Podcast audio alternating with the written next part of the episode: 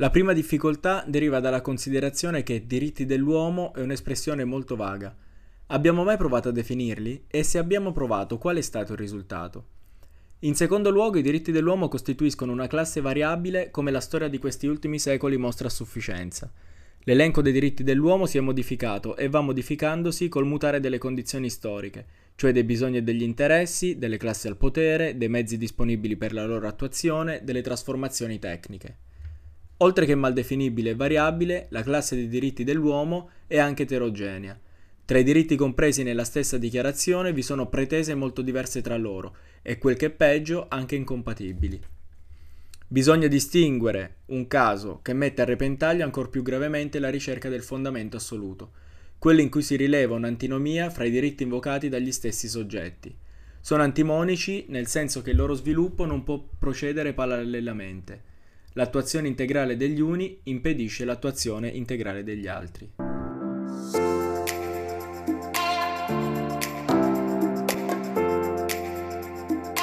Ciao, sono Riccardo Barberi e questo è Messaggio Vocale Podcast.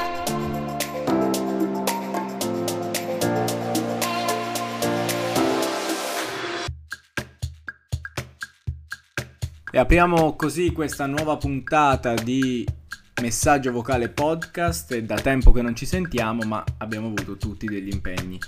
E quindi ho dovuto un po' tralasciare questa cosa. Ma apriamo appunto questa nuova puntata con le parole di Norberto Bobbio, prese dal libro L'età dei diritti. Un saggio dove appunto Norberto Bobbio cerca di approfondire la questione propriamente della giustificazione dei diritti e la riprendiamo perché? Perché in questo periodo storico che stiamo vivendo con la prima donna a capo di un governo eh, nell'Italia repubblicana eh, si fa un gran parlare della eh, mancanza da parte di questo governo di attenzione nei confronti dei diritti, o almeno di una vera e propria eh, tensione alla violazione eh, dei diritti stessi. L'abbiamo visto infatti per quanto riguarda la gestazione per altri, la GPA, l'abbiamo visto con i decreti anti-rave, lo stiamo vedendo con il sabotaggio vero e proprio dei diritti eh, all'aborto e al suicidio medicalmente assistito riconosciuto da una sentenza della Corte Costituzionale, eppure bisogna tornare a parlare di diritti in senso proprio, e cioè di che cosa siano effettivamente i diritti per cercare di capire cosa un diritto garantisce e che cosa un diritto va a coprire, che cosa, eh, a che cosa serve all'interno della società il diritto stesso. Ebbene, da questo punto di vista possiamo dire che in realtà, ascoltando le parole di Norberto Bobbio, eh, il diritto di fatto è mal definibile, è fortemente vulnerabile ed è anche eterogeneo, cioè rischia anche di comportare una, eh, uno scontro fra diritti che vengono fondamentalmente acquisiti. Innanzitutto bisogna fare una prima piccola distinzione, che piccola poi non è, quella fra diritti positivi e diritti naturali. Per diritti positivi intendiamo quei diritti che sono fondamentalmente garantiti eh, dalla legge e quindi che sono fondamentalmente derivati da ragionamenti eh, filosofici ma soprattutto giuridici e che ci vengono concessi appunto dalla, ehm, dallo Stato come per esempio un diritto positivo è il diritto all'aborto. Ehm, dall'altro lato ci sono i diritti naturali che invece sono quei diritti che vengono sostanzialmente accettati in quanto diritti effettivamente legati all'essenza umana, come per esempio il diritto alla vita, eh, come per esempio qualsiasi tipo di diritto che appunto viene eh, inserito all'interno dei eh, diritti universali, della Carta dei diritti universali dell'essere umano. In realtà qui sorge il primo problema, perché esistono effettivamente dei diritti naturali? Cioè l'essere umano nasce con dei diritti? Allora, la discussione intorno a questo tema è chiaramente aperta, anche se generalmente accettata. Cioè vengono generalmente accettati e viene generalmente accettata la definizione di diritto naturale. In realtà il diritto alla vita, per esempio, per quanto venga accettato, è debole dal punto di vista della giustificazione filosofica per essere accettato come diritto naturale.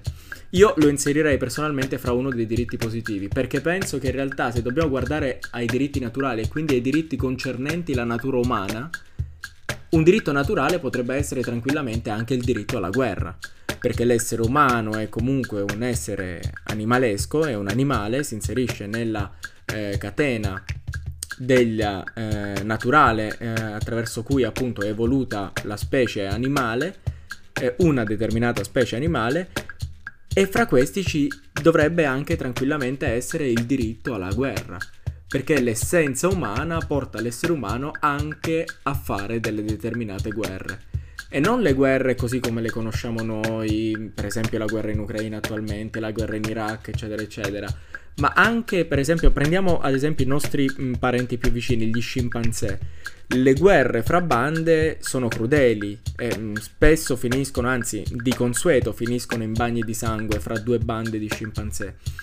Quello che è essenziale nella natura umana è che effettivamente l'essere umano è un essere animalesco e quindi è anche naturalmente portato a fare guerre, è anche naturalmente portato a combattere e a combattersi. Per questo motivo, allora il diritto naturale è di fatto quando noi individuiamo il diritto alla vita e quindi a non limitare eh, il godimento della vita altrui, allora noi stiamo assumendo, stiamo prendendo un assunto che in realtà è qualcosa di positivo e non di naturale. È chiaro, ogni persona ha un diritto alla vita, perché nel momento in cui si nasce tutti siamo liberi di, di, di poter vivere. Eppure, nell'essenza umana c'è anche questa nota violenta che porta l'essere umano a distruggere la vita altrui.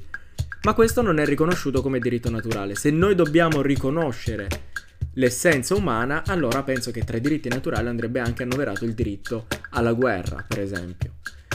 Il discorso sui diritti infatti gioca esattamente sullo spazio di libertà che gli esseri umani dovrebbero avere all'interno della propria vita. E quindi viene mh, riconosciuto questo diritto alla vita e non viene riconosciuto un diritto alla guerra proprio perché la guerra limita la libertà altrui. Ma allora, se questo è il ragionamento, comporta anche la garanzia positiva del diritto alla vita e non la garanzia del diritto naturale alla vita. Se i diritti dunque riconoscono degli spazi di libertà, mi viene in mente la distinzione di Isaiah Berlin fra libertà positiva e libertà negativa, cioè la libertà da nel caso della libertà negativa e la libertà di nel caso della libertà positiva.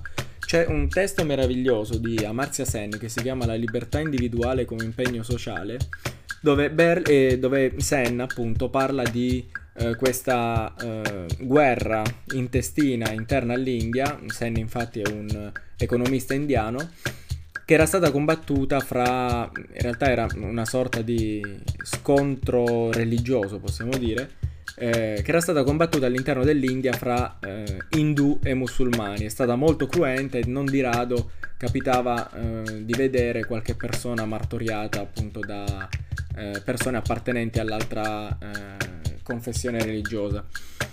E un giorno lui dice di aver visto questo uomo che si doveva chiamare Kader, se non ricordo male, um, con la schiena completamente tagliata, completamente aperta e sanguinante. Um, era entrato in questa zona, lui era musulmano ed era entrato in questa zona dove vivevano gli indù eh, nonostante appunto il pericolo che sapeva avrebbe corso. Kader era andato in questo villaggio indù perché doveva portare un carico di legna e quindi fondamentalmente per lavoro. E appunto qualche giorno dopo perderà la vita ricoverato in ospedale. Ma che cosa ci dice in questo episodio? Innanzitutto che ci sono diversi gradi di libertà eh, e che la libertà positiva e negativa tra di loro si incastrano. Se inizialmente Kader, morendo, perde la propria libertà positiva di vivere, eh, ad un ragionamento più approfondito, in realtà Kader perde anche la propria libertà negativa, perché da un lato egli aveva ricevuto la munizione da parte della moglie di non recarsi in questo eh, posto e quindi sostanzialmente ehm, lui n- veniva privato della propria libertà negativa se, non, se avesse scelto di non andare perché la moglie appunto lo costringeva a non andarci. Dall'altro lato la ne- libertà negativa di Kader era stata minata anche e soprattutto dalla sua uccisione, perché se la libertà negativa è la libertà dalle interferenze, allora Kader, qualcuno aveva interferito nella vita di Kader colpendolo alla schiena e portandolo fondamentalmente alla morte, non potendo più continuare a vivere.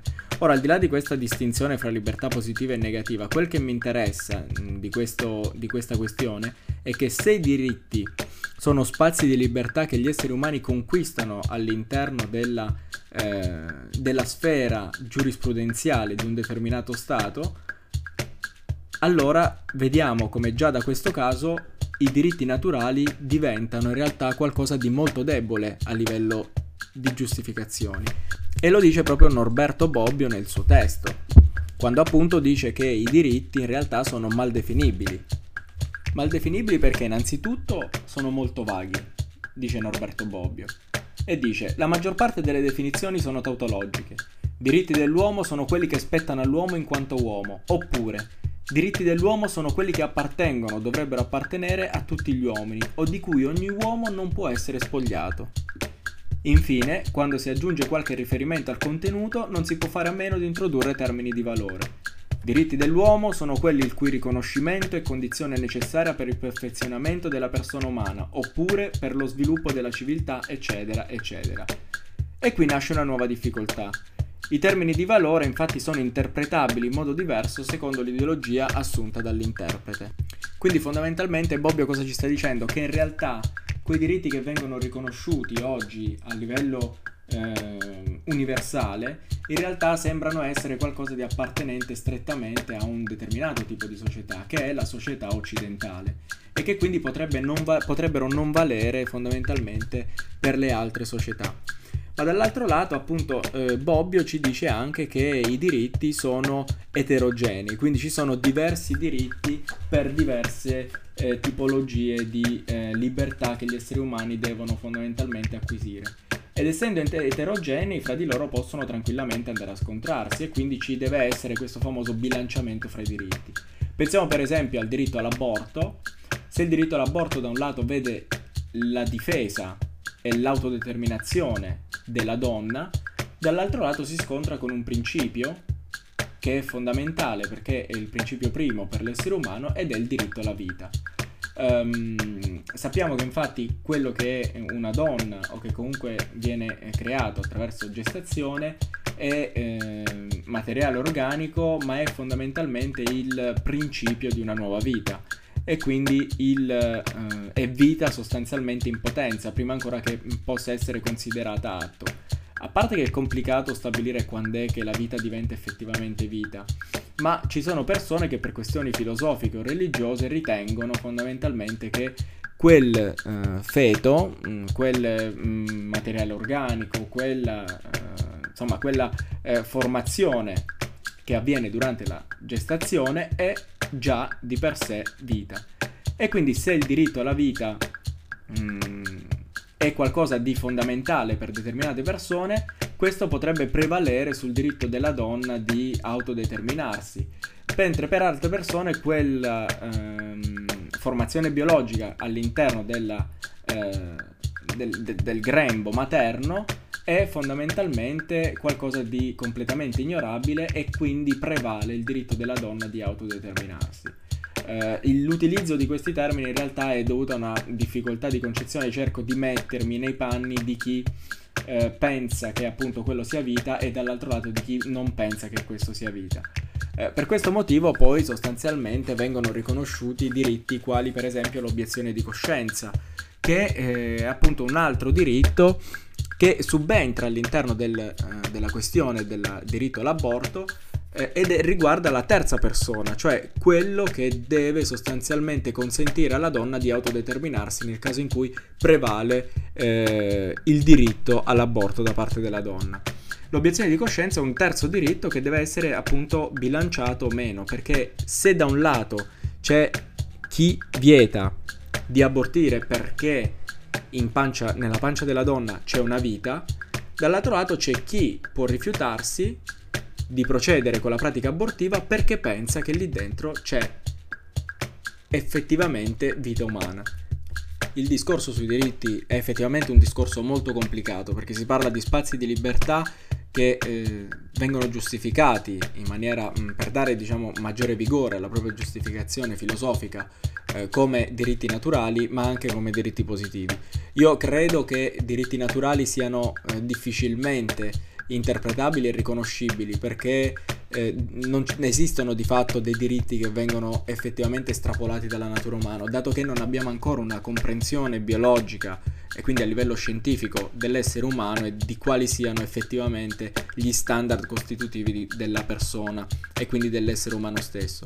Quel che conta però è riconoscere quegli spazi di libertà alle persone affinché nessuno possa realmente interferire nella propria vita, nel godimento della propria vita. Magari nelle prossime puntate approfondiremo meglio la questione perché il tema dei diritti necessita di un vero e proprio approfondimento, quanto si parla spesso di diritti eh, anche quando si discute di questioni che di fatto dovrebbero vedere garantito uno spazio di discussione maggiore e molto più ampio, mentre vengono dati per assodati e per assoluti e quindi praticamente riconosciuti quasi come diritti naturali, anche se diritti naturali di fatto non sono e ripeto, riconosco che eh, stabilire quali siano dei diritti fondamentali e naturali all'interno della società sia effettivamente un, complico, un compito filosofico molto complesso. Quindi vi do appuntamento alle prossime puntate e non mancheranno anche discussioni su tematiche di attualità e ci vediamo presto. Ciao!